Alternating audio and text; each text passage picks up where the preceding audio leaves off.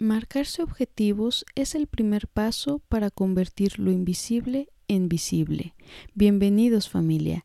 Hemos llegado al final de la serie Mujeres dominando las canchas, una serie de episodios dedicados a mujeres que están en el ámbito deportivo. Y para cerrar con broche de oro, hoy tenemos la tercera entrega titulado Fernanda Corral, potencializando a los atletas en la cancha de los negocios. Fernanda de Paola Corral es licenciada en Mercadotecnia y cuenta con un MBA. Es exjugadora de básquet de la universidad y de la maestría. Ha sido seis veces maratonista. Tiene siete años como profesionista de la industria deportiva, desempeñándose en CMA's Athletes y en el mejor retail deportivo en México, Innova Sports. Su inquietud y espíritu emprendedor la llevó a fundar Athlete Booster, agencia de representación de atletas élite y de consultoría para empresas, donde apoyan a atletas a mejorar su perfil para que tengan mejores oportunidades en su presente y futuro. En este episodio, Fernanda nos cuenta sobre sus aprendizajes como jugadora y estudiante, la importancia que tuvo el deporte para su desarrollo académico y profesional y cómo fue que emprendió su agencia, entre otras cosas. En la descripción del episodio les dejo las redes de Fernanda para que conozcan más de ella y de Athlete Booster. Espero disfruten de esta plática con mucho valor. Aquí se las dejo. Hola, ¿qué tal familia pambolera? Soy Carolina Navarro y esto es Mamá Pambolera. Soy una amante de los deportes y apasionada del fútbol, pero sobre todo lo soy de mis hijos. Estas pasiones me han llevado a crear este podcast para poder compartir con todos los padres de familia información útil que les ayude en ese bello proceso de desarrollo y crecimiento personal de sus hijos a través del deporte. Queremos niños fuertes, sanos, pero sobre todo felices. Impulsemos el deporte. Comenzamos. Hola, ¿qué tal familia pambolera? El día de hoy es el tercer y último episodio a esta serie dedicada a las mujeres en el ámbito deportivo. Y tengo el gusto y honor de contar con la presencia de Fernanda de Paola, fundadora y CEO de Athlete Booster, ha sido atleta de rendimiento con una trayectoria ya de siete años dentro de la industria deportiva. En pocas palabras, es una entusiasta del deporte. Fernanda, un gustazo. Gracias por estar aquí, por tu tiempo para compartirnos tus experiencias, vivencias. Bienvenida. Hombre, muchísimas, muchísimas gracias. Yo feliz de estar por aquí, Caro. Gracias por la invitación y pues gracias a las personas que ahorita nos empiezan a escuchar. Ojalá que se quedan hasta el final. Eh, y pues bueno, feliz de compartir con ustedes un poquito sobre eh, mi carrera en esta industria del deporte. Sí, padrísimo, porque pues realmente, Fer, ya tienes pues una, una trayectoria muy padre dentro de esta industria deportiva.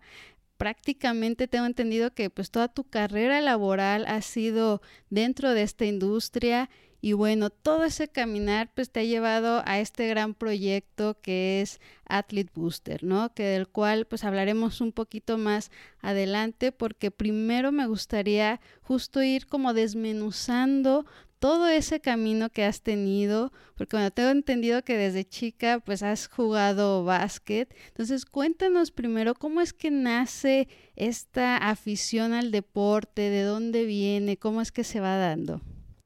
Mira, la verdad, ahorita que mencionas eso, como que empecé a hacer un recap de hacia atrás de mi vida y wow, o sea, porque es increíble cuántas cosas han, han, pasado. Pero bueno, hablando del tema deportivo, fíjate que está chistoso, porque por lo regular yo escucho las historias de así de atletas que sus papás, no sé, los metieron al deporte que están haciendo actualmente o que hacían porque eran muy inquietos y lo que sea, y yo era al revés, o sea, haz de cuenta que yo era una niña de primaria que literal iba a la escuela, salía de la escuela y me ponía a ver la tele, me ponía a jugar videojuegos, o sea, como que hacer pues las cosas que a lo mejor muchos niños hacen ahorita, pero no sé, como que yo no hacía actividad física. Entonces, estuvo chistoso porque cuando estaba yo en cuarto de primaria, mi mamá eh, empezó a ver que una de mis mejores amigas de, de la primaria como que empezó a adelgazar Entonces, pues yo estaba así como gordita. Entonces, se cuenta que le preguntó mi mamá a la mamá de ella de que, oye, ¿a dónde la estás llevando? ¿Qué show? Y ya le dice la, la señora de que no, pues la metí a clases de básquet, a entrenamientos de básquet con, con la maestra, o sea, con la que era una maestra de ahí de la escuela que en las tardes era entrenadora. Entonces mi mamá me metió y empecé a ir a jugar en Ciudad Victoria, porque yo soy de allá de Tamaulipas. Y haz de cuenta que qué risa acordarme, pero yo no aguantaba correr nada. O sea, literal iba de un lado al otro de la cancha una vez y ya no podía. O sea, yo así como que hasta mi mamá decía, no, pues a lo mejor tiene una enfermedad del corazón o algo así, porque de verdad yo no podía pero pues X, ya le seguí, empecé a agarrar condición, como que me empezó a gustar un poquito más el deporte. Y bueno, antes de todo eso, sí estuve en otros deportes. Obviamente fui a natación, este, pues para aprender a nadar, ¿no? Básico. Eh, taekwondo, o sea, como que hacía otras cosas, pero la verdad nada me enganchaba. O sea, y yo seguía con mi rutina de ver la tele y jugar videojuegos. Bueno, hasta que encontré el básquet. Entonces, eh, me empezó a gustar mucho más el básquet cuando empecé a ir de viaje a torneos con, con mi equipo. Entonces, como que el hecho de ir a otro lugar, este, conocer, o sea, ver otros equipos de otros lados, como que rompes esa burbuja. La convivencia. Sí, la convivencia y rompes la burbuja de que, no sé, sales de la ciudad en donde vives regularmente y, este, y ahí fue donde me gustó. Entonces me quedé y empecé en las etapas las típicas, ¿no? Que empiezas a representar a tu ciudad, luego a tu estado, este, vas a Olimpiadas Nacionales, eh, hasta que ya cumplí los 18 y estaba a punto de entrar a la universidad y pues recibí una beca para estudiar en el TEC de Monterrey. Por eso yo me vine a, a vivir a Monterrey que la verdad ahí fue un sueño, era un sueño que yo tenía porque yo tengo un hermano mayor y él no, no hace deporte, nunca hizo deporte, pero él consiguió una beca académica en el TEC eh, para estudiar economía. Entonces, él cuando ya estaba en el TEC, pues mi mamá y yo lo visitábamos. Entonces yo al ver la escuela dije, wow. Y cuando vi un partido de las borreguitas, o sea, yo fue que quiero estar en este equipo. O sea, neta, era de que yo quiero estar aquí. Y yo sabía que iba a ser muy complicado, que si yo no tenía una beca, fuera deportiva o académica, que mi familia me pudiera pagar la escuela, porque ya estaban pagando también la de mi hermano. Entonces, este, pues bueno, tuve la fortuna de recibir la beca en el TEC y pues de ahí ya estuve mis cinco años, luego me, fui a la maestría para seguir jugando básquet en la UDLAB con, con una eh, beca también. Y pues no sé, como que siento que por eso le debo mucho al deporte, porque yo personalmente puedo decir que sí me cambió la vida, ¿no? No, totalmente. así fue mi inicio, bien, bien chistoso de que no creas que fue de que, ay, el básquet, o sea, yo era de que no, ya no quiero ir, pero luego ya le empecé a agarrar cariño. Sí, no digo, es como, como bien dices, ¿no? Hay algunos que pues realmente por las mismas familias, ¿no? Que también son muy deportistas o algo, pues ya es algo que lo traen, ¿no? Entonces cuando a ti te, te lo ponen, pues sí, como que cuesta, ¿no? E, ese arranque que le vas encontrando ese amor, esa pasión y qué padre que, que lo encontraste pues en esa forma de, de la convivencia, ¿no? Que pudiste tener como esa, ese sentido de comunidad, de pertenecer, de que te da como también esa oportunidad de, de conocer otras cosas.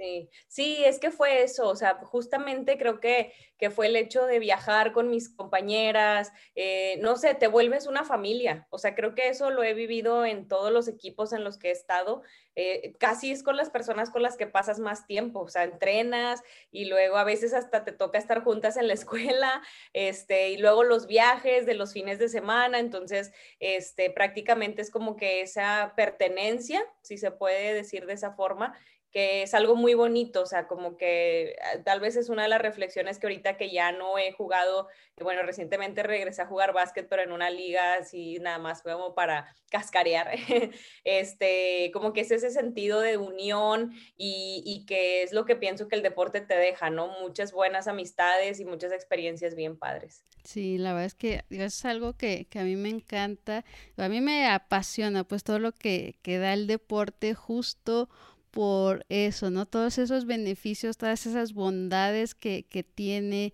además, pues obviamente de empezar con hábitos pues saludables al cuerpo y demás, pero que va más allá, ¿no? Como hábitos en cuanto a disciplinas, a pues valores, trabajo en equipo y todo eso que da que realmente pues te engancha y que lo vas pues al final de cuentas también este, a veces si no te das cuenta como tal, pero lo vas aplicando como pues a otras cosas de, de tu vida. Y Fer, a mí por ejemplo, este, me llama la atención y me encanta cómo es que tuviste esa visión de tomar el deporte como ese impulsor de la educación, ¿no? Que te abrió esa oportunidad para crecer en, en lo académico. Cuéntanos de, de esto. Sí, pues mira, como te decía ahorita anteriormente, a mí como que siempre se me metió ese sueño de estudiar en el TEC. Y te voy a ser bien honesta, o sea, para mí era más, o sea, mi sueño más bien era jugar con el equipo del TEC. O sea, no era tanto como el tema de estudiar en esta gran universidad ni nada. Este, pero la verdad, pues al final de cuentas, claro que es una súper oportunidad y que al final el estudio pues tiene que ir compaginado con el deporte y todo. Y yo estaba dispuesta realmente a, pues a, a pasar esos tiempos, ¿no? Porque no es sencillo compaginar las dos cosas, pero tampoco es un sacrificio, simplemente es una elección. O sea, tú eliges y pues al final tienes que organizarte para dar el ancho en la escuela para que al final puedan citarte a un juego, ¿no? Entonces, eh, yo creo que, que, realmente, pues no sé, siento que está muy padre cuando los papás le dan esa oportunidad a sus hijos de que descubran si el deporte les puede abrir caminos. Y digo eh, oportunidad de que descubran porque por ejemplo, yo te puedo decir, yo a mis hijos me encantaría que estén en un deporte y de que, órale, mijitos, pónganse porque necesito que ustedes se paguen la escuela, así, ¿no? De que con una beca, o sea, qué chido, pero también no los puedes obligar porque no sabes si a lo mejor es un propósito del, del niño, o sea, o de la niña, ¿no? De que a lo mejor no vino a eso, a este mundo y simplemente pues no, pero si al final embona en un deporte y ese mismo deporte le puede abrir las puertas a, la educación, pues qué fregón. O sea, yo te digo, desde chiquita, este, bueno, por ejemplo, en la prepa, eh, yo jugaba en el equipo de la prepa y todo, ahí no recibía yo una beca, por así decirlo, pero pues simplemente yo sabía que iba hacia un camino que me iba a abrir la puerta a la universidad. Entonces, y por ejemplo, te voy a ser bien honesta, también para la maestría, yo era una persona que siempre decía que yo no iba a hacer la maestría graduándome de la carrera, porque decía, pues no, mejor me pongo a trabajar, veo qué me gusta de mi área y luego ya me especializo, ¿no? O sea, tal vez, y, como opción, no que tuviera que, que hacerlo a fuerza. Pero, por ejemplo, cuando me graduó del TEC, me ofrecen esa beca en la UDLAP. Entonces, era una beca del 100% de la escuela. Me daban donde vivir y comida. Entonces yo dije, a ver, si mis papás no van a pagar esto, pues vámonos. O sea, me explico. Entonces ahí es donde también está la parte de tomar decisiones, porque yo pude haber dicho, no, o sea, muchas gracias, yo no estoy dispuesta a hacer la maestría, ya no quiero jugar, lo que sea, y bye, pero yo decidí sí tomarla porque dije, ok, es una apertura a la educación. Y te voy a ser muy honesta, Sí, obviamente las maestrías es algo bastante relevante y todo, y en algunos, eh, no sé, ya en tu carrera profesional sí te abre ciertas puertas. A mí en lo particular, digamos que en las empresas donde había trabajado, pues tal vez no, o sea, porque no era como que, ah, si tienes maestría te pagamos más, ¿no? Pero, por ejemplo, me abrió la oportunidad a dar clases porque estuve seis meses, o sea, un semestre dando clases en, en la Universidad de Nuevo León, Autónoma de Nuevo León, este, marketing deportivo y si yo no tendría el título de la maestría, no puedo dar clases. Entonces, como que me abrió incluso, sí, el camino de la educación, pero también a, algo profesional. Entonces, este, yo la verdad, pues, si pudiera dar un consejo a los papás, por ejemplo, sería, pues, inviten a sus hijos a que encuentren tal vez qué tipo de deporte les puede llegar a gustar sin imponer de que a fuerza tiene que ser este, gimnasia porque yo hubiera querido, eh, ah, eso siento que pasa mucho, ¿no? De que yo hubiera querido ser gimnasta, pues sí, tú, pero tu hijo no sé, o sea, me explico. Entonces, como que les abran ese chance de que exploren, que chequen si les gusta y que si el niño al final se engancha, así como a lo mejor yo me enganché en cierto momento sin que mi mamá me lo impusiera, este, empieza a ver esas oportunidades de decir, va, esto me va a ayudar eh, para mi futuro, ¿no? Sí, no, y la verdad es que eso es eh, algo padrísimo y voy totalmente contigo e, en ese aspecto de dejar a los pequeños, ¿no? Esa ya decisión de que si les empieza a gustar, pues bueno, órale, ¿no? Que, que vayan conociendo y cuál deporte es el que pues mejor vaya a su gusto, a su personalidad, a todo eso y con ese entendimiento también eh, apoyo de los papás porque pues bueno es, un todo de que porque seamos también pues como muy conscientes, ¿no? No todos los ah, niños, jóvenes que están en algún deporte, pues solo un porcentaje muy pequeño, pues realmente termina siendo como profesionista del deporte, ¿no? O un atleta élite de alto rendimiento. Pero los demás que realmente puedan ver esto como una oportunidad para un mejor desarrollo académico, el tener, como dicen, ¿no? la, la, licenciatura, una ingeniería, etcétera, una carrera. Y también, ¿no? Eh, a, ti te pasó padrísimo también con la parte de la maestría. Entonces, e, esa parte, digo, y la verdad que también me encantaría ver, pues, eh, ese punto en escuelas o en universidades, ¿no? Que replicaran lo que hacen Estados Unidos, ¿no? Ver esas visorías, pues, de niños, que, pues, realmente aquí en México, pues, hay mucho talento. Entonces, pues, darles esa oportunidad, ¿no? De que a partir, pues, de, traerlos a, a, las escuelas a jugar con ellos, pues, tengan una oportunidad y, pues, por ende, un mejor futuro. Eso estaría genial. Sí, la verdad está, estaría padrísimo, justo como, como comentas, y, y, creo que es eso, o sea, a veces uno piensa como que, puedes tener sueños, ¿no? Y yo pude haber dicho, eh, si, yo eh, estando chiquita tal vez hubiera sabido que hay una liga de básquetbol profesional femenil en México, tal vez yo hubiera dicho, ok, es mi sueño, ¿no? O sea, como que estar en esa liga. Yo veía la WNBA y decía, ay, wow, es mi sueño, pero pues también tienes que ser muy consciente de tus, de tus eh, o sea, como dicen, de repente algunos libros, ¿no? Hasta ya tus genes de repente influyen en si puedes ser un atleta de alto rendimiento, no, o sea, hay muchas variables, pero por ejemplo, si tú te enfocas y ves que puedes ser un atleta de alto rendimiento, fregón, dale por ahí y así salen los nuevos talentos que van a Juegos Olímpicos, que van a mundiales, que van a muchos lados, ¿no? Pero a lo mejor, por ejemplo, yo me considero del otro rubro, en donde tal vez mi tirada no era ser un atleta de alto rendimiento tal cual mucho tiempo de mi vida, pero pues justo el deporte me abrió oportunidades para la escuela. Y creo que sí, ahorita como, como comentas, tal vez hace mucha falta ese tema de como escauteos o como detectar talentos a tiempo, porque a veces pasa que hay gente, o sea, como dicen, ¿no? De que, eh, que el privilegio no te nuble la empatía, o sea, muchos tenemos la suerte de haber tenido oportunidades porque pues, realmente, no sé, eh, nace incluso en un lugar donde fuimos vistos, pero hay otros en donde tal vez no tienen los recursos o no sé, están en otra situación de desventaja, si se puede decir de esa manera, este, y, tienen talento para, no sé, el arte, cantar, deporte, lo que sea. Entonces, como que el voltear a ver a comunidades y que tú digas, vamos a ver si aquí rescatamos algo, estaría muy chido, ¿no? Si se le pusiera más foco. Sí, la verdad es que ojalá y, se pudiera hacer algo por ahí. Y Fer, a ver, ¿tú cómo manejaste pues precisamente eh, lo que fue hacer el deporte, el estudiar, el trabajar? ¿Qué fue lo más difícil en, toda esta etapa? Pues mira, eh, al principio, este, mm, bueno, cuando estaba en el TEC, que era solo el deporte y el estudio, digo solo entre comillas, pero era mucho como quiera porque eh, pues le tenías que dedicar tiempo a descansar, a comer, a entrenar, a viajar los fines de semana para jugar. Esto, o sea, tienes que estudiar, hacer tareas, muchas cosas, ¿no? Entonces, eh, no sé, la neta, yo creo que malabareaba para hacer todo.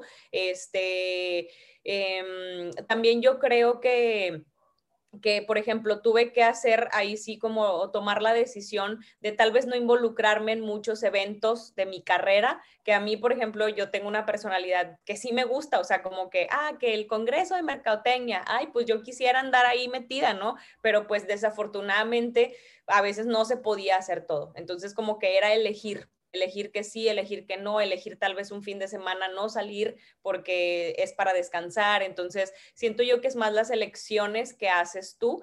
Este, entonces, pues con eso siento que puedes como, pues al final acomodar un poquito mejor tu agenda. No te voy a negar, o sea, realmente a veces me, nos íbamos los fines de semana a jugar y teníamos examen, no sé, el lunes, pues ahí van todas estudiando en el camión, o sea, literal, estábamos todas ahí leyendo y, y no creas que con mil ganas, o sea, porque mejor te quieres dormir, pero pues hacías un esfuerzo de decir, ok, pues estudio un poco, ¿no? Luego, cuando ya entro a la maestría, tengo la fortuna de que en el primer trabajo que, que estuve por ahí, este, bueno, ese era mi segundo trabajo, era medio tiempo, me dieron chance de estar eh, de medio tiempo y yo en Puebla, porque la oficina en aquel entonces estaba en Dallas, este, de, de esta agencia donde yo trabajaba, y, pues bueno, ya como, o sea, la verdad es que la maestría estuvo más tranquila porque eran menos materias, entonces realmente este, tenía tiempo suficiente para estudiar, para descansar súper bien, para todo. O sea, creo que en la maestría me pude organizar mejor por los tiempos y porque me dieron esa chance de, trabajar medio tiempo y, remoto. Entonces, digamos que era como home office, o sea, en aquel entonces sí estaba muy padre. Luego, cuando yo ya entro, bueno, ahí ya fue cuando terminé el tema deportivo, o sea, después del, de, de, básquetbol ya, ya no le seguí. Y cuando entré acá en Monterrey, fue cuando me regresé y que estaba en Innova Sport en marketing, ahí pues ya seguía haciendo deporte, pero ya como hobby, tal cual este, como por disciplina también y todo, y pues compaginaba pues el trabajo con esas actividades, o sea, ya pasé, digamos, como que a una etapa más de desempeñarme profesionalmente. Entonces, eh, pero digamos que pues el tema deporte, estudio y vida social y familia y amigos, o sea, como que sí es un malabar de cosas, pero al final lo vale, o sea, vale muchísimo el esfuerzo, creo yo. Sí, no, totalmente, como dices, son a veces esos costos, beneficios que pues cuando te sientas y saber qué es lo que puede pesar más que y piensas en tu futuro y todo, pues realmente como dicen, los sacrificios eh, pues al final son los que, que valen la pena cuando ya estás viviendo algo que, que te gusta, que te apasiona y todo, ves hacia atrás todo eso y dices, pues ni modo, pues tuve que dejar ahí esas oportunidades, esas fiestas, esas reuniones, etcétera, pero pues ahora estoy viviendo algo que realmente te llena, ¿no? Sí, sí, no, 100%. La verdad es que si tuviera que ir como hacia atrás, no cambiaría realmente algo de, cómo lo, lo viví porque siento que todo te lleva de alguna manera u otra, aunque no lo entiendas cada momento, hacia donde debes de estar en el futuro, ¿no? Entonces, este, yo siento que, que si me dijeran de que cambiarías algo, yo siento que no, o sea, en cuanto a este tema, o sea, hablando profesionalmente y eso, siento que tal vez no, no lo, no lo cambiaría disfruté mucho, la verdad es que yo disfruté demasiado la, el TEC, o sea, eh, se puede decir que la maestría también la super disfruté, pero como que acá era mi gente, mi círculo, mis más conexiones más cercanas, no sé, también por eso yo decidí regresarme de Puebla cuando terminé la maestría, como que hice más clic aquí en Monterrey y, y pues bueno, pues aquí, aquí estoy, aquí sigo. Sí, ¿no? Y como dices, ¿no? O sea, ya en un momento, pues, más chica fue que te viste ahí, ¿no? Entonces también, pues, todo ese proceso, todas esas vivencias, pues las disfrutaste ahora sí que con más ganas, porque estabas viviendo algo que, que realmente querías, que te había, que habías visto cuando eras más chica. Y te voy a decir también algo, creo que los papás, a lo mejor digo mucho el tema de papás, pero juegan un papel súper importante. O sea, yo puedo decir que mis papás, mi papá, mi mamá, este, han sido unas personas que me han dejado ser. O sea, cuando yo decidí venirme a lo del TEC, ellos fue adelante, eh, o sea, significando que yo ya no iba a vivir en mi casa a los 18, ¿no? Este, cuando fue lo de la maestría, era irme un poquito más lejos, digo, al final sigo aquí en México y todo, pero este, me dijeron, vas, o sea, mi papá, creo que un poco más mi papá que mi mamá fue el que siempre me dio un poquito más de alas, de decir, ok, o sea, no me estoy enfrentando a un papá o a una mamá que me dicen, ay, no, porque este, luego qué peligro y luego es que si te vas y es que luego ya no vas a volver a la casa. O sea, ellos sabían desde el día uno en que yo me fui que tal vez ya no iba a volver a mi casa, o sea, porque pues vas rompiendo esas burbujitas que dices, ok, ya conozco un nuevo lugar y ahora te vas, conozco otro y así. Entonces, como que siento que los papás sí juegan un papel muy importante. Este, hace poco me, me tocó un caso de unas personas bastante cercanas que también recibieron, por ejemplo, oportunidad de estudiar una maestría y como a lo mejor sus papás o su familia tienen unas creencias un poquito más conservadoras, como que eran muchas dudas o les, les, les inculcaban un poquito más de dudas, ¿no? De que me voy, no me voy, este, no, es que pues yo, o sea, como que ya me tengo que dedicar acá o lo que sea este, o ya enfócate pues en tu carrera, y al deporte ya no, entonces como que entras como en esa incertidumbre de que, híjole, ¿qué hago? O sea, porque es entre algo que yo sí quiero, tomar la oportunidad, pero también mi familia que es importante como que me dice otra cosa, entonces siento yo que el hecho de que los papás tengan como esa apertura a decir, pues si es tu camino y es tu elección, do it, o sea, dale, este, dale para adelante, pues eso ayuda mucho, que te quitan un peso encima, ¿no?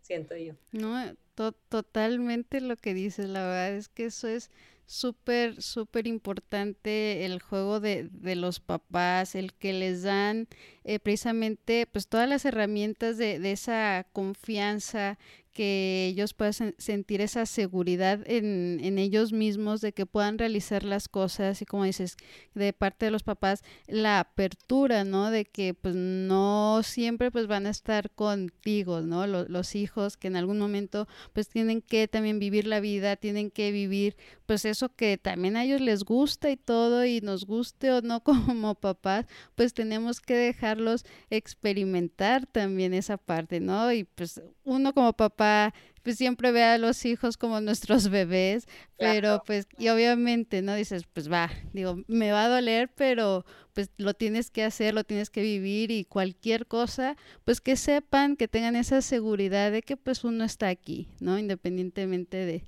de todo, es totalmente pues súper importante para, para todos e, ese, porque bueno, sobre todo aquí en México que pues somos mucho de, de familia, que los papás, la mamá y eso, pues sí llega ese momento a veces que sí, como dices, ¿no? Te sientes entre la espada y la pared, o sea, ¿qué hago?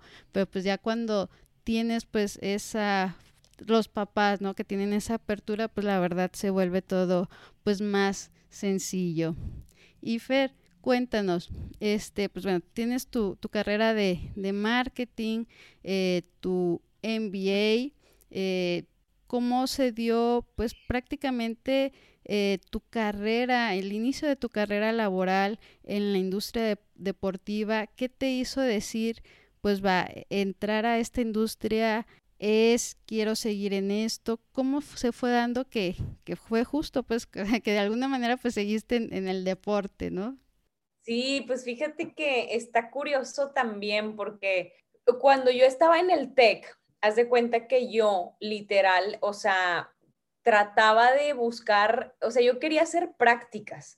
O sea, quería hacer prácticas porque literal lo típico cuando te preguntaban en las entrevistas, o sea, yo ya sabía, ¿no? De que, ¿y qué experiencia tienes? Ah, pues jugué básquet un chorro de mi O sea, como que, pues sí, pero qué show, ¿no? O sea, ¿en qué has trabajado? No, pues en nada.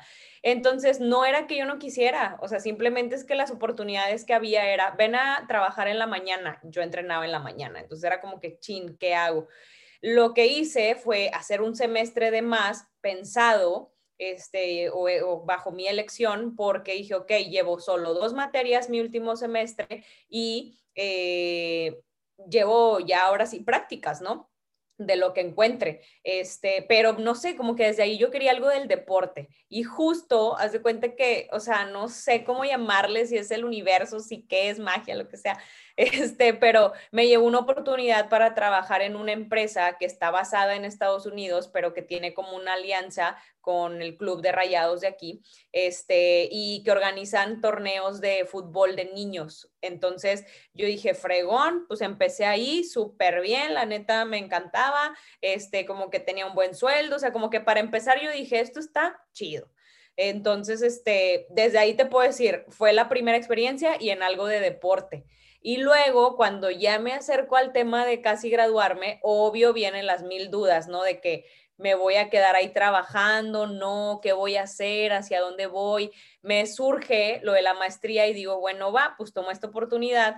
Y te voy a ser honesto, o sea, como que yo siempre he sido una persona que, que no, bueno, se puede decir que inquieta, pero siempre había querido hacer como algo. Y yo tenía un blog este, antes donde escribía o sea, y escribía de que reseñas de partidos, escribía cositas así, X, ¿no? Como que lo que sea, reseñas, eh, pensamientos, eh, reflexiones, bla. Entonces, eh, una persona que leía mi blog me dice, oye, pues fíjate que estamos empezando esta agencia, no sé qué, estaría padre como platicarte a ver si quieres trabajar aquí. Ahí yo, fregón, pues chido, sí, platiquemos. Y para no hacer más largo el cuento, fue cuando me dieron este chance de trabajar en esa agencia este, cuando yo me fui a Puebla. Entonces estaba padre porque otra vez era una agencia donde actualmente todavía apoyan a estudiantes deportistas para que se vayan becados a Estados Unidos. Entonces, este, pues otra vez, ¿no? Tema deportivo. Y se puede decir que fue, ¿por qué? Porque una persona llegó a mi blog, vio algo en mí, no sé, que le latió y fue, ok, pues voy a invitar a esta chava. Entonces ahí estuve dos años y luego yo estaba terca, terca que quería seguir en algo de deporte. Y también por conexiones, por eso también yo como que es uno de los consejos que casi siempre me gusta dar, de que pues conectes con la gente, porque al final muchas de las oportunidades se dan por eso, este, por conexiones. Eh, empecé a platicar con una persona que trabajaba en Innova Sport y así, bla, bla, bla, me conectó con el director de marketing, tomé un par de entrevistas, yo termino la maestría ya, renuncio en la agencia en la que estaba sin saber que iba, que me iban a contratar. Me vine para acá, para Monterrey. Este, entonces seguí terqueando, la verdad, con Innova Sport. Empecé a buscar como otras opciones de otras industrias, pero yo estaba terca. O sea, realmente quería ahí estar en, en esa empresa tuve que ser paciente porque eran procesos largos de, de, contratación y así, pero bueno, al final me dieron un trabajo ahí. Entonces, a lo mejor, este, pues fue esperar, fue paciencia y, y, pues ir picando piedra, pero, pero bueno, al final pues por algo también se dio y entré ahí. Y yo puedo decir, claro, que, que siento que a lo mejor Athlete Booster no hubiera nacido si tal vez no hubiera estado en Innovasport este, que fue ya con, con yo empecé Athlete Booster todavía estando en, en esta empresa, pero pues prácticamente, no sé, siento que fue como las ganas y el hecho de manifestar de cierta manera que yo quería construir un camino, un trayecto en esta industria y pues se fueron dando las cosas, el hecho de hacer cosas ayudó, por ejemplo, eh, nadie, yo no hice el blog pensando en que un chavo me iba a contactar para ofrecer un trabajo y se dio de esa manera, pero es lo que yo le decía justo a, algunas amigas, ¿no? De que cuando quieres llegar, o sea, más o menos te imaginas hacia dónde vas, no lo tienes tan claro, pero necesitas hacer cosas, o sea, hacer cosas para ver si algo de eso te lleva, y si, o sea, y si no es eso, otra cosa será, pero esas cositas de, estar haciendo te llevan como a tal vez hacia adelante, ¿no? Entonces, pues así fue como empecé en la industria. La verdad es que se me hace padrísimo porque pues, haciendo, bueno, de lo que iniciaste contándonos, ¿no? Que pues a ti realmente el deporte, pues más bien te llevaron y cómo terminas, ¿no? Este, buscando este, algo para seguir eh, tu carrera dentro de esta industria, ¿no? Ya, ya estabas como que muy enganchada, dijiste, no, pues va, esto es lo que quiero y como dices, si no empiezas, eso es súper importante, la verdad, cuando, si no empiezas y te tienes que mantener pues en ese movimiento, ¿no? Cuando algo realmente te gusta y que lo quieres, pues va, muévete, muévete, ve, ve haciendo y me acuerdo de, una entrevista eh, con Mane que decía, pues yo me dibujé puertas, o sea, no desde que, ok, pues muévete y si ves que nada, pues tú te vas haciendo tus, tus caminitos, tus puertas y abriéndote camino, ¿no? Sí, no, 100%, o sea, tú justo te vas haciendo esas puertas, tú decides si se abren, si no se abren y, al final a veces también hay cosas que no dependen de ti, este, pero yo siento eso, que el hacer cosas te lleva a algo. ¿A qué? No estás seguro nunca, pero seguramente va a ser algo que sí esté alineado con tu propósito, ¿no? No, padrísimo, padrísimo. Y ahora sí, cuéntanos, Fer, eh, ¿cómo fue que, que, nace Athlete Booster? ¿Tenías pensado, digo, cuando estabas en Innova Sport, hacer algún emprendimiento así? ¿O cómo fue que se digo, Tengo entendido por ahí un poco que eh, llegó Daniel Corral, que fue el primero como, y de ahí iniciaste todo, pero ¿cómo? O sea, ¿ya tú tenías en la mente hacer tu propio emprendimiento? Pues mira, fíjate que yo mientras estaba en, en Innova Sport, eh, sí, em, justamente yo pues estaba en el departamento de marketing, ¿no? Entonces, eh, un poco antes, justo de los Juegos Olímpicos de Río, eh, fue cuando por ahí nuevamente hice contacto con, con Dan. más bien él, hizo por ahí un poco de contacto conmigo este, para contarme que estaba entrenando en, Inglaterra y como long story short, para ver si le podía apoyar con algunos temas como de patrocinio, ¿no? Entonces yo dije, ok, pues no es mi expertise o sea, 100, porque en ese momento no sabía que tal vez era lo mío, este, así 100%, pero te echo la mano, ¿no? Empezamos a trabajar, eh, me doy cuenta que, que, a lo mejor en ese momento pues no tenía como ciertas herramientas que a mí me parecían importantes, como, a ver, pues un primer approach con alguna marca, un, un, currículum, algo, o sea, que se vea formal y que se pueda presentar, no existía. Entonces yo de que, ok, o sea, a ver, este, digamos que estamos hablando de unos de los atletas como más este, relevantes de, de, nuestro país y no tiene, no tiene algunas cosas tan básicas, pues qué onda con todos los demás, ¿no? Entonces, este, pues bueno, eh, empezamos con este trabajo, eh, se lograron algunas cosas bastante importantes este, antes de los Juegos Olímpicos y pues ya cuando, cuando llega él allá, le empiezan a preguntar que pues cómo le hizo y todo esto y pues prácticamente era como que pues tengo un equipo, ¿no? Un equipo de trabajo y el equipo pues eran en ese momento dos personas que estábamos viendo qué hacer, este, pero fíjate que yo desde el momento en el que empecé a ver esa oportunidad que dije, a ver, aquí se puede hacer algo, empecé a buscar nombre, este, en aquel entonces yo, yo no sabía, yo tenía dudas, o sea, yo decía, ok, hago algo bajo mi nombre, pero, o sea, como que, pues, no sé, que solo sea como la actividad, pero no bajo un concepto de una agencia. No, o en ese momento se cuenta que yo no me imaginaba todavía algo. Entonces me acerco con una persona de, una agencia que, que, hacen branding y todo, y le pregunto, oye, tengo esta idea, pero ¿qué me sugieres? Y me dice, no, ¿sabes qué? Haz tipo, uno, elige un nombre y sobre ese, pues ya construyes, ¿no? Y yo empecé a buscar cómo le pongo, cómo le, pongo, llegué a Athlete Booster y dije, pues de aquí es, me hicieron el logo, o sea, como que empecé con pasitos pero la, la, verdad te soy bien honesta, o sea, yo nunca pensé como que el mañana ya, o sea, esto es para que mañana, este, ni siquiera de un año a otro ya esté fuera de aquí, o sea, tipo Innova Sport. Mi, Innova Sport era mi prioridad y era mi full time job y así lo tomé siempre.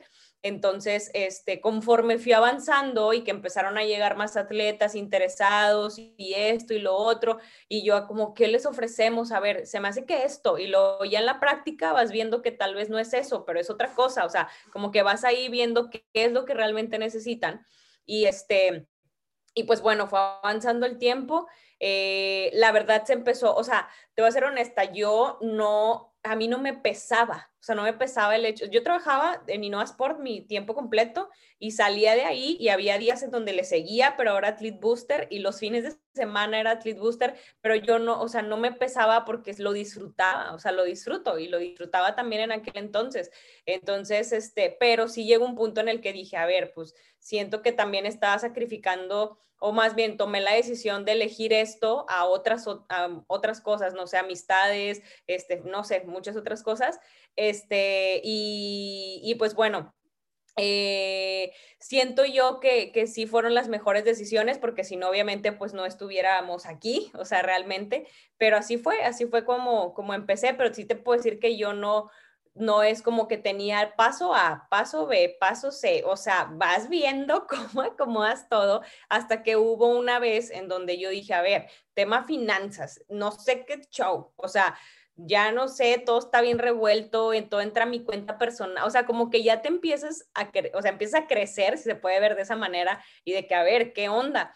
Entonces, este, literal en aquel, en aquel momento contraté el servicio de la que ahorita es una de mis socias y ella me empezó a dar como un coaching de esto, esto y esto, varias cosas de negocio básicas, bla, bla. Entonces sacamos como una proyección en donde este se reflejaba que yo tal vez ya podía salirme de Innova Sport y ganar aunque fue, o sea, un poquito menos tal vez de lo que ganaba o lo mismo que ganaba ahí y, pero ya dedicarle mi tiempo completo a Athlete Booster. Y eso fue lo que me dio con miedo y con mil, sí, mil temas todavía, como esa seguridad, entre comillas, de decir, me voy, me explico, o sea, y ya le voy a, o sea, ahora sí que como dicen, a lo que le das tiempo y energía, eso crece.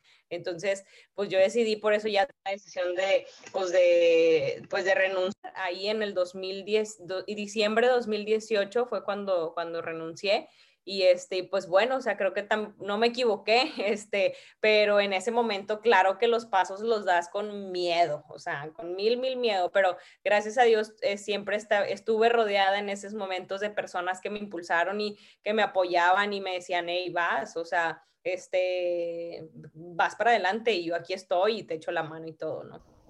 No, y, padrísimo. Yo creo que como dices, ¿no? El rodearte de, esas personas que te motivan, que te apoyan, pues definitivamente son un gran impulso a estas decisiones que, como dices, son tan complicadas a veces, ¿no? Porque mm, es una inseguridad estar renunciando, pues, a algo seguro, ¿no? Como el como es el trabajo, pues Godín se puede decir, allá aventarte tú y a ver qué sale sí, o sea, porque tienes esa entre comillas seguridad de que cada 15 días pues te cae tu quincena tal cual y acá es de que híjole, no sé, las vacaciones. De que no, no sé qué, sobre todo ese tema de las prestaciones que, que, al final dices de que no, pues, o sea, son muchas cositas que tienes que, o sea, pensar y tomar el riesgo, porque nunca sabes si lo que puede venir puede ser mejor, pero como que yo de que prefiero no quedarme con qué hubiera pasado si. O sea, prefiero hacerlo y al final si nos resulta, pues hay opciones o debería de haber, ¿no? Entonces, este, esté complicado, pero como que yo prefería como no quedarme con, y si hubiera renunciado, y si le hubiera dedicado más tiempo acá, y sí, y sí, y sí, entonces, pues, este, algo que también ayudó es justo que, es, o sea, yo no me salía la nada, o sea, porque me acuerdo, siempre cuento un poquito esto, pero es, algo que se me quedó muy grabado. Una persona una vez me, me, me preguntó, ¿te consideras aventada?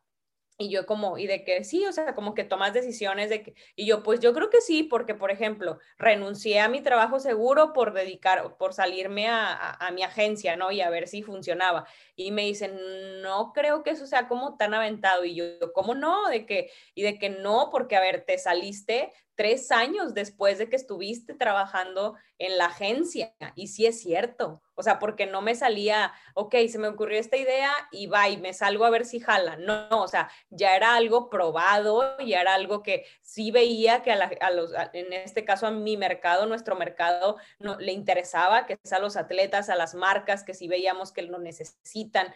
Entonces, este, pues mínimo ya era como un campo explorado, no, no era salirte a la nada y que es una recomendación que, que yo le doy mucho como cuando trato, bueno, más bien cuando platico o me toca dar algunas este, conferencias o pláticas como a jóvenes que obviamente pues vayan por sus sueños y que, o sea, por ejemplo, que si tienen un trabajo Odín, que empie y tienen el sueño, la intención y las ganas este, o la pasión de hacer otra cosa, que lo empiecen con un, como un side job.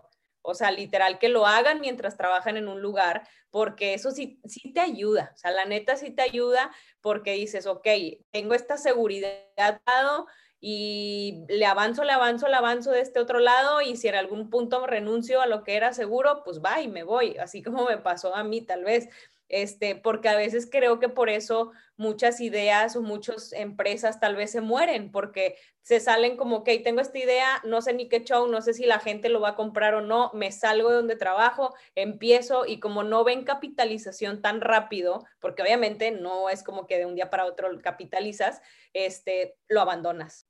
Entonces ahí es donde se mueren como hasta esas ganas de decir, pues quiero hacer un emprendimiento. Entonces como que siempre trato de dar ese consejo de que pues tengan un side job y vean si funciona y si funciona en algún momento dejen el que era seguro y listo, ¿no? Digo, se escucha fácil, pero pues no, o sea, tampoco tienen que, que tomar, tienen que ser muy valientes para tomar esas decisiones.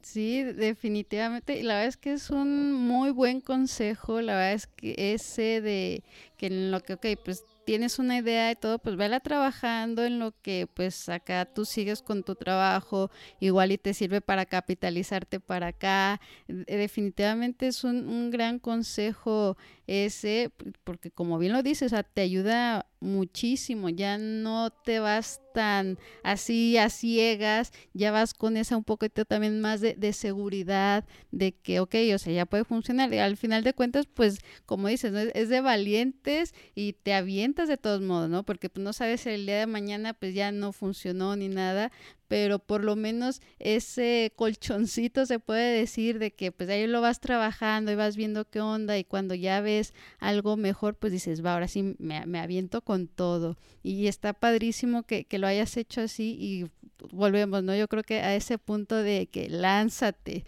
o sea, y ponte en movimiento, ¿no? es la única manera en que, que, se va a hacer y pues ya en el camino se va perfeccionando las, las cosas, las maneras y todo. Sí, 100%. Siento que es algo que, que si alguien está en ese como in-between de que quiero hacer algo, pero, pero no sé qué show, pues sigue en tu trabajo mientras empieza también lo que tengas la iniciativa de empezar. Eso sí, aguas. Este, obviamente es pesado porque pues vas a tener dos trabajos, vas a tener que dedicar un poquito más de energía a dos cosas distintas.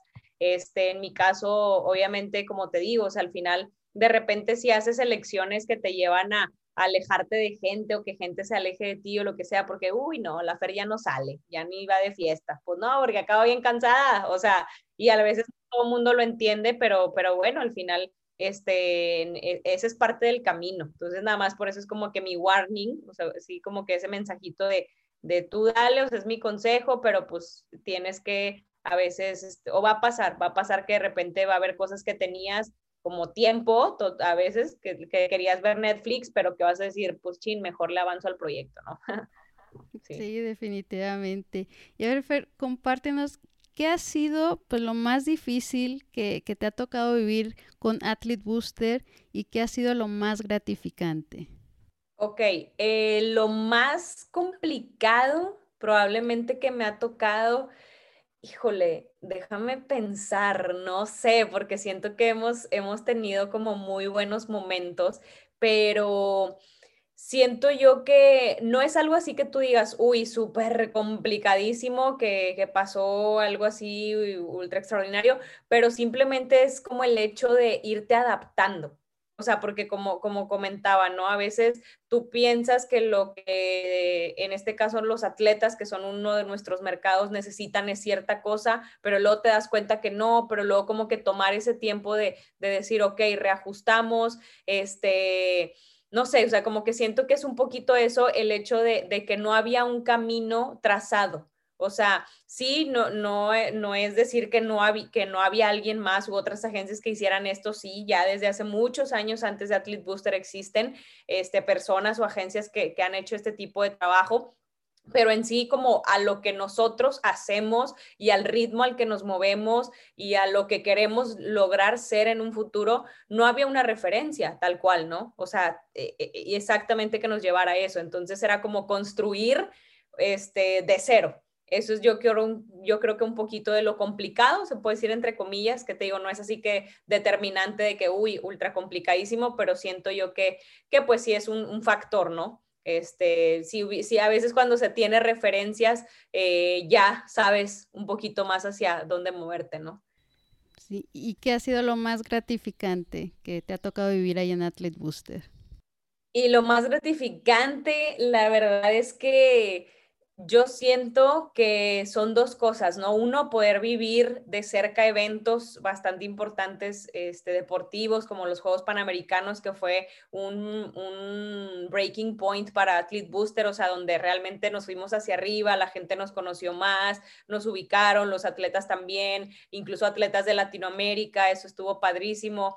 Este, el hecho de también poder conocer el mundo, o sea, conocer gracias al trabajo, no solo yo, sino también algunos de mis socios este, o incluso equipo de trabajo, o sea, que, que, podamos, que podamos más bien desempeñar nuestro trabajo en otras partes está muy padre. El hecho del agradecimiento de los atletas que están con nosotros, lo que han crecido, o sea, eso siento que son cositas que, que nos gusta bastante, incluso también atletas que han pasado por aquí, que ya no están tal vez con nosotros, el hecho de, de, de verlos este, tal vez avanzar en sus vidas ya en otro nivel, o sea, que, que, obviamente se logró eh, bajo un trabajo en equipo con nosotros, eso está bien padre, porque dices, pues es como, como dicen, ¿no? Como los papás con los hijos, de repente, de que pues te educan hasta cierta edad y luego ya el hijo dice, oye, ¿sabes qué? Pues ahorita yo ya puedo solo, vas, o sea, dale hacia adelante, qué padre, este, y el hecho de que lo veas irse como, pues ya más, mm, ahora sí que con más preparación, con, con el hecho de poder enfrentar incluso muchos temas o ya, ya habiendo aprendido aquí, eso está bien, bien padre. O sea, porque al final pues es eso, o sea, no, no se trata de que todos los atletas sean súper eternos y siempre estén aquí, todos al final también este, tienen derecho de hacer sus carreras este, o seguirlos con otros, seguir, perdón, con otros proyectos y eso está padre, como que el hecho de decir, ok, qué fregón todo lo que logramos juntos hasta este momento y, y este, y siento que esas es de las cosas como que más nos dejan, ¿no? Sentimiento así padre. Sí, ya, me imagino, y como dices, ¿no? Tal cual, cuando ves partir a, a, por ejemplo, a tus hijos o algo así, de que ya los ves con ese orgullo, ¿no? De todo lo que han hecho y todo, pues padrísimo, me, me, encanta, Fer. Y, por ejemplo, hay algo que vi que, que, me gustó mucho, me llamó la atención de Athlete Booster y que me gustaría que nos contaras un poquito más del campus, ¿no? E, esta parte en donde están enseñando a, pues, cosas pues, básicas de marketing, branding, el social media, todas estas cosas para, para, los atletas, que la verdad es que está padrísimo porque ahí hubo una parte que, que mencionaste que a veces decías, no o sea, ¿cómo atletas tan pues ahora sí que dentro de, su área, que son pues una referencia, que pueden ser eh, ganadores mundiales y todo, no tengan como esa conocimientos o esa infraestructura de ciertas cosas y esto tú los estás apoyando aquí, pero cuéntanos tú. Sí, es que mira, de hecho eso nació por ahí el año pasado porque la raíz de todo es que mucha gente nos pregunta, ¿cómo le puedo hacer yo para estar dentro de la familia Athlete Booster? Te voy a explicar un poquito en qué consiste la familia Athlete Booster, los amigos Athlete Booster y el campus. La familia Athlete Booster son atletas de élite, o sea, que realmente están enfocados hacia Juegos Olímpicos, que ya fueron a Juegos Olímpicos mundiales, eh, competencias internacionales de alto nivel, o sea, como que hay, hay varios segmentos, ¿no? Un clúster es ese tipo de atletas que tienen logros muy importantes que tú puedes decir, ok, hay mil ciclistas, pero ¿por qué tú eres él o la ciclista diferente a todos? Ah, porque soy la primera mujer o la mujer más rápida de la prueba de 500 metros, o sea, me explico. Entonces, como que tienes que tener un rasgo que te haga súper relevante. Ese es como uno de los, de los temas, ¿no? Que te ayuda porque comercialmente a las marcas les gusta presumir eso.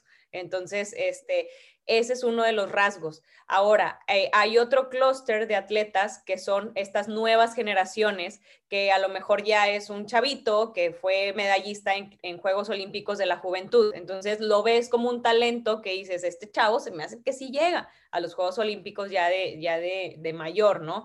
Ese es como otro, otro de los rubros. Y hay un, tercero que pueden ser atletas que incluso ya sean retirados o que ya no estén en un alto rendimiento, pero que tienen un fan base digital bastante amplio porque tal vez estuvieron en algún reality que les ayudó a que la gente los conociera y crecieron mucho en redes. Entonces, digamos que a veces es complicado como discernir entre quién sí, quién no pudiera estar dentro de la familia, pero tratamos de hacer nuestro mejor esfuerzo y nuestro mejor trabajo para así tener como que este roster bastante definido, ¿no? Ahora, ¿qué pasa con los amigos Athlete Booster? Son atletas que si bien no están con nosotros, o sea, firmados con esta agencia, tal vez no tienen ninguna agencia, están libres, este, o algo, pero son atletas que están muy cercanos, que incluso los conocemos o que de repente ahí cotorreamos con ellos y que a veces nos buscan de que, oye, ¿cómo ven este proyecto? ¿Me pueden ayudar con esto? Fregón, trabajamos juntos. Sí funciona un poco diferente a la familia porque la familia tiene más beneficios, o sea, obviamente hay que hacer esa diferencia, ¿no? Pero, por ejemplo, a veces pasa también que buscamos de que, no sé, ciertos atletas que no están con, que no con nosotros porque nos preguntan por ellos y es como, ok, oye, está este proyecto, ¿te latería hacerlo? Sí, va, ok, amigo A, B. Esa es un poco la diferencia. Ahora, ¿qué sucedió con este tema de la pandemia? Que hubo muchos atletas, no sé si se debió como que a eso tal vez, que a lo mejor incluso son chavos de, no sé, de un equipo representativo del TEC o de cualquier universidad, que simplemente quieren saber, o sea, quieren saber cómo uso mejor mis redes, qué contenido publico, porque una marca no se fija en mí o, o porque sí, cómo le hago si una marca me busca, o sea, entonces ahí fue cuando nació este concepto de Campus AB. ¿Por qué? Porque a lo mejor no todos caben en la familia, no todos caben en amigos, pero pues ahí en Campus AB tal vez sí hay un cupo para muchos más que quieran aprender. Entonces, este, el año pasado hicimos estos talleres que estamos eh, ahorita trabajando para poder retomarlos nuevamente, abrirlos a otros grupos y que incluso se quede como una plataforma que esté 100% ahí activa y que si tú estás en España y quieres, eres un atleta de allá y quieres aprender, este, pues el curso que esté ahí, ¿no? Entonces es un poquito eso lo que queremos lograr, eh, darle más cosas, porque lo que pensábamos es, ok, tenemos el conocimiento y por qué no dárselo a un atleta, o sea, que a lo mejor no caben familia, no caben amigos, pero que sí cabe para aprender en, en el campus, ¿no? Y eso está padrísimo, la verdad, porque igual, como dices, mm, puede que, no esté dentro de, esas categorías, pero que le interese mucho, ¿no? El, saber de este mundo de la industria deportiva y pues bueno, hay darle eh, esa oportunidad y la verdad es que está padrísimo. La verdad que sí, y espero que pronto podamos retomarlo bien, bien, bien este, pues para, para poder retomar esto y, y, pues darle más conocimiento a más atletas, ¿no? Sí, creo que tiene un gran potencial eso, ¿no? El, esa parte de campus, eh, ya que quede ahí para quien, quien lo quiera hacer, irlo actualizando y todo lo demás, irlo expandiendo, la verdad es que, estará muy padre. De mi parte, pues vamos a estar ahí pendientes también para, para poderle ahí dar porras a, ese proyecto y, todo, porque la verdad está, está bastante interesante. Mucho éxito ahí. Y, Gracias. Y este, a ver, digo, ahorita mencionabas y, me entró la, la, curiosidad de esos atletas que, pues bueno, ya igual se retiran, que son veteranos y todo. ¿Ustedes han trabajado porque pues bueno, definitivamente pues hay un momento, ¿no? De sobre todo pues que no puede ser atleta, este deportista de alto rendimiento siempre, pues, ya unos van de, de salida y ustedes han que han acompañado, por ejemplo, a estos deportistas que ya vaya haciendo su momento, ¿cómo es ese acompañamiento? ¿Qué, qué es lo que sigue después de, de, de todos estos trabajos de, de élite, de, alto rendimiento, ya cuando van de salida, ¿cómo, ¿cómo es ese proceso? ¿Cómo lo han hecho ustedes? Pues mira, es, yo creo que ahora sí que zapatero a sus zapatos, ¿no? O sea, nosotros realmente nos enfocamos mucho en el tema comercial. Sí tienes que ser un todólogo casi, casi, porque platicamos con los, hasta lo tienes que ser de psicólogo de este y del otro. O sea, la verdad digo, es un, es un decir que lo tienes que hacer así. ¿Por qué? Porque pues ahora, como digo, zapatero a sus zapatos y, este, y los chavos tienen a su propio psicólogo deportivo, tienen a su nutriólogo. Muchas veces es porque lo traen ya como asignado por alguna federación, lo que sea.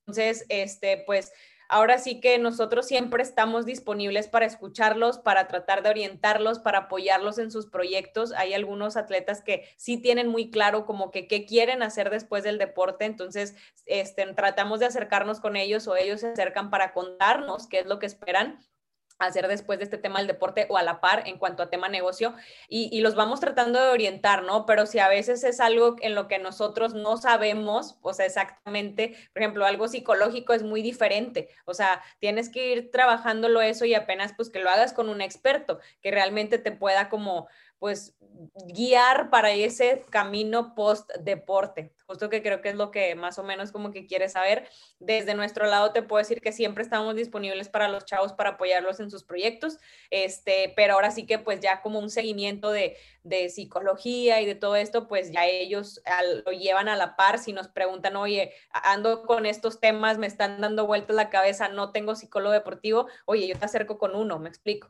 Este, tenemos ciertos beneficios para nuestros atletas de la familia que son como de este tipo, de que no tienes nutriólogo, ok, aquí está esta, no tienes este psicólogo, ok, están estas opciones, fisioterapia, está estas opciones, o sea, tratamos de acercarlos a esas cosas que sabemos que requieren, pero ya como que así meternos a profundidad y saber de qué construir algo como para después del deporte, lo hacemos eh, desde lo que nosotros sabemos, ¿no? Eh, pero ahora sí que tiene que ser, pues obvio, algo muy integral lo, que el atleta lleve para tener una buena transición.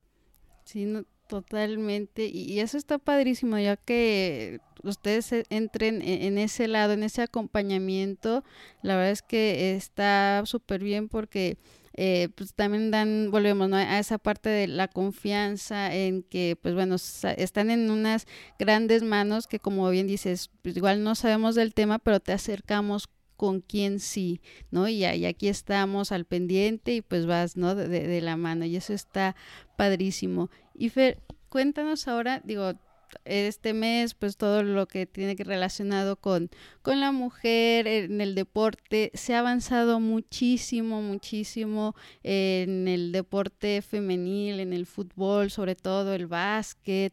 Eh, ha habido pues, muchas mujeres destacadas, deportistas que ya van para las Olimpiadas y todo. ¿Tú cómo ves ya este pues ahora sí que trabajo, cómo ves dentro de la industria deportiva este futuro pues de, la mujer dentro del deporte, dentro de la industria también como tal, pues como ustedes que, que se animaron pues a, hacer esta agencia, ¿cómo ves el, el papel de, de la mujer en, en esta industria?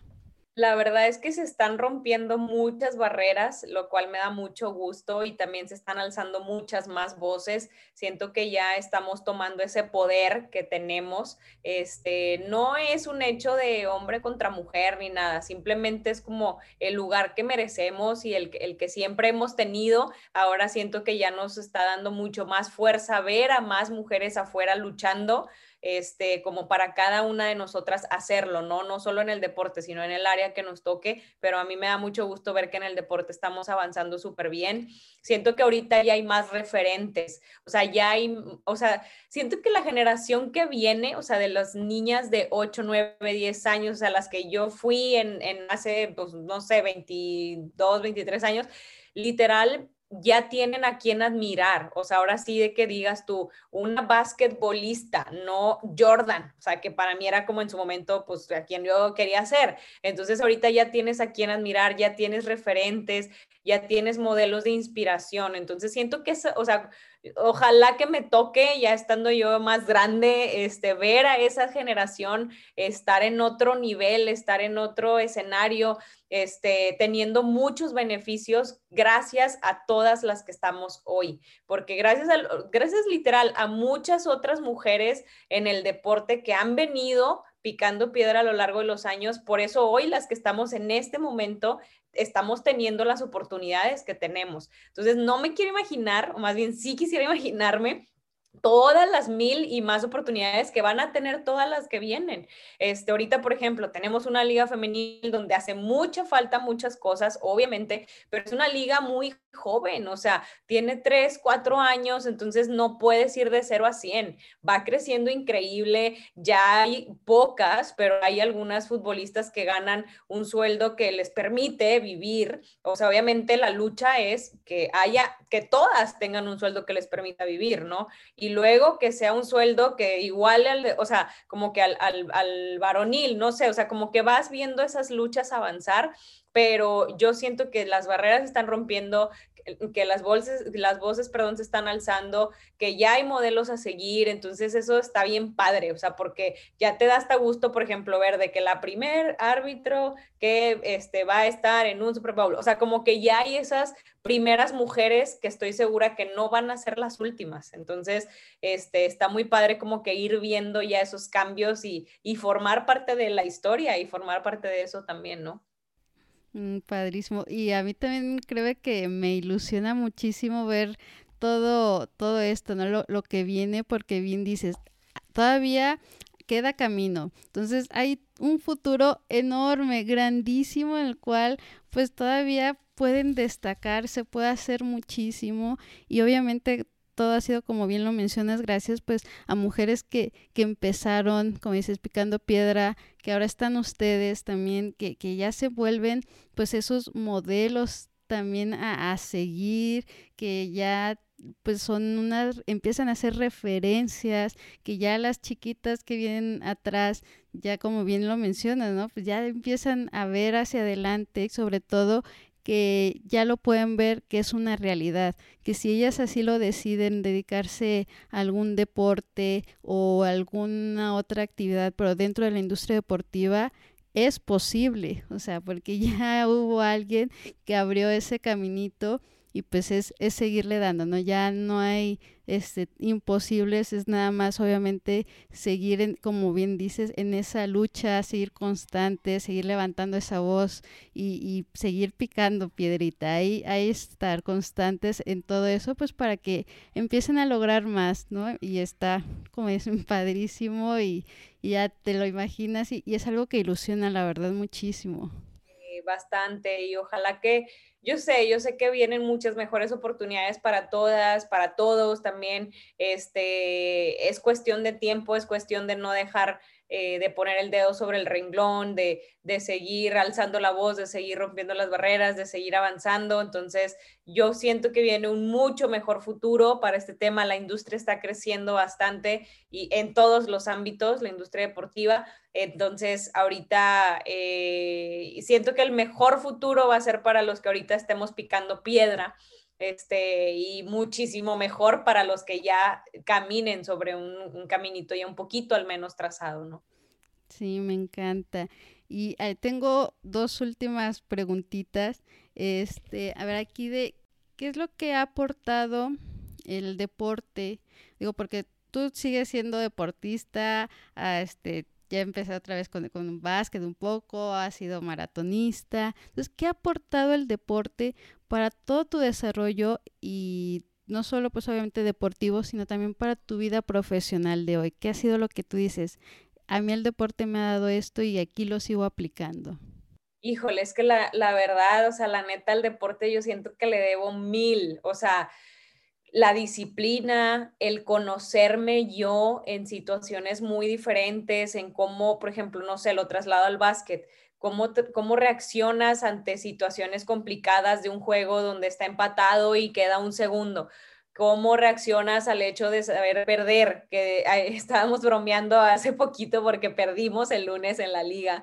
Y yo les digo a una amiga, no me acordaba que no sabía perder. O sea, no, o sea, X, la verdad es como que pues te dura ese de que chin, o sea, unos cinco minutos, pero luego cómo manejas, o sea, como que el hecho de la disciplina, el cómo manejar tus emociones, el hecho de que sepas que, eh, un, o sea, no sé, por ejemplo, un entrenador que te va a exigir, así te va a exigir un jefe en un trabajo, el hecho, o sea, como que el, el trabajar esas cosas en el momento no te, no lo, no visualizas que te va a ayudar en tu vida diaria. Entonces, este, siento que el, deporte me ha dado mucho eso. Cuando bien, como bien lo dices, dejé el básquet, seguí con lo de los maratones porque dije, ok, yo sé y sé que funciono bajo metas. Entonces, si yo me pongo esta meta, sé que cinco meses voy a tener que estar súper entrenando porque me estoy preparando para esa meta. Entonces, por eso como que nunca solté el deporte. De repente dije, ok, ya fue mucho correr, me pongo a entrenar simplemente este entrenamiento funcional o salgo a correr de repente o lo que sea, pero como que es parte de mí, o sea, se vuelve parte de tu vida y cuando no lo haces, lo extrañas porque dices, no manches, o sea, por mínimo que hagas algo, este, no sé, como que te da esa cosquillita de retomar. Entonces, la verdad es que te da mil valores también, muchos valores, el, el hecho de trabajar en equipo, o sea, híjole, eso siento que se vuelve súper clave, súper clave el, el, cómo trabajar con gente, este, en cómo dirigir, en cómo ser un líder. O sea, la verdad es que no, no creo que no pararía de enumerar las cosas que el deporte me ha dejado y por eso también como que siento ese compromiso de tratar de dar ese mensaje a la gente para que neta este, si pueden involucrarse en algo, lo hagan. Y Fer, a ver, si tuvieras que nos puedas compartir, es alguna pregunta que le hago casi siempre a, todos mis invitados. ¿Cuál es tu frase favorita? Mi frase favorita es, y, es como mi, mi moto, ¿cómo se dice? Life motto, es mide tu éxito con base al número de vidas que tocas. Esa es mi frase favorita porque la, siento como un propósito personal, o sea, como que cada quien, y es válido, tiene su, su, su, definición de éxito, perdón, o sea, muy como definida, creo que la mía es un poquito por ahí, como que el hecho de, a mí me gusta mucho compartir, por ejemplo, en mis redes sociales, como, no sé, las cosas que me gustan, lo que aprendo, lo que veo en tal vez en una sesión con mi psicóloga, este, el deporte, lo que sea, y como que siento que si al menos a una persona eso le ayudó, o sea, por X o Y razón, estoy cumpliendo con mi propósito, más allá de cuántos proyectos tengo, de cuántas este, dinero está en mi cuenta, de cuántos viajes hago, o sea, como que siento que el hecho de yo saber que puedo estar aportando a la gente algo, eso me llena, este, y me mantiene motivada, me mantiene motivada más que nada. Entonces, esa es mi, mi frase favorita. Padrísima. Y la verdad es que, que me encanta y tiene pues algo muy lindo, ¿no? Porque hay algo que, que me gusta mucho que, que dice, ¿no? La, la, vida es también pues para servir a los demás, ¿no? Y cuando tienes pues esa posibilidad de, de tocar la vida de los demás, ayudándoles en, en, algo, la verdad es que ahí encuentras como ese sentido, ¿no? De, de, de todo y también cuando todo vale la pena, cada cosa. Me, encanta. Muchísimas gracias, Fer. La verdad es que nuevamente gracias por haber aceptado la invitación, por estar aquí compartiéndonos todo esto. Este, si nos pudieras compartir ahora tus redes sociales, en dónde te podemos encontrar, en dónde podemos encontrar Athlete Booster. Sí, gracias, Caro, por la invitación. Eh, mis redes sociales me pueden encontrar como arroba Fernanda de Paola, todo pegado, Fernanda de Paola. Y digo, si me siguen ahí, ahí pueden ver literal en mi biografía las redes sociales de Athlete Booster, entonces de ahí ya se pueden ir a seguir a, Athlete Booster. Este, y pues bueno, yo la verdad abierta y dispuesta a que si alguien tiene una duda, una pregunta, este, me pueden buscar sin problema. A veces me tardo un poquito en responder los mensajes, pero siempre contesto. Esa es también este, un, mi frase favorita. A veces me, me tardo en contestar, pero siempre contesto en algún momento. Eh, no te creas pero sí, o sea, si alguien necesita algo que crean que puedo apoyarlos, este, ahí me encuentran. Muchas gracias. Perfectísimo. No, no, no. Encantada, Fer. La verdad es que mil gracias nuevamente. Y pues bueno, vamos a estar muy al pendiente de todo lo que se venga en Athlete Booster, todas las novedades, todo, todo lo que va a ser de innovando, porque bueno, es algo que he visto, ¿no? Que Athlete Booster ha estado en constante movimiento y también innovándose poco a poco. Entonces vamos a estar pues muy al pendientes de eso, pues mucho éxito en todo lo que en todo lo que siga con tus deportistas, con esa familia Athlete Booster. Muchas gracias, Caro, y aquí estamos por cualquier cosa y gracias a todos los que nos escucharon hasta el final. Claro que sí. Mil gracias, Fer. Cuídate mucho. Estamos al pendiente. Y familia Pambolera, pues espero que hayan disfrutado mucho este episodio con mucho valor. Hasta el siguiente. Muchas gracias familia pambolera por acompañarnos el día de hoy. Espero hayan disfrutado tanto como yo y servido la información que hoy platicamos. Los invito a suscribirse al podcast desde la plataforma de su preferencia. También pueden seguirnos en nuestras redes sociales Facebook, Instagram, Twitter como arroba mpambolera. Me encantará leerlos y saber sus opiniones. Y si consideras que el contenido le puede ser de utilidad a alguien, por favor no dudes en Gracias nuevamente, un abrazo grande familia y los esperamos para el siguiente episodio.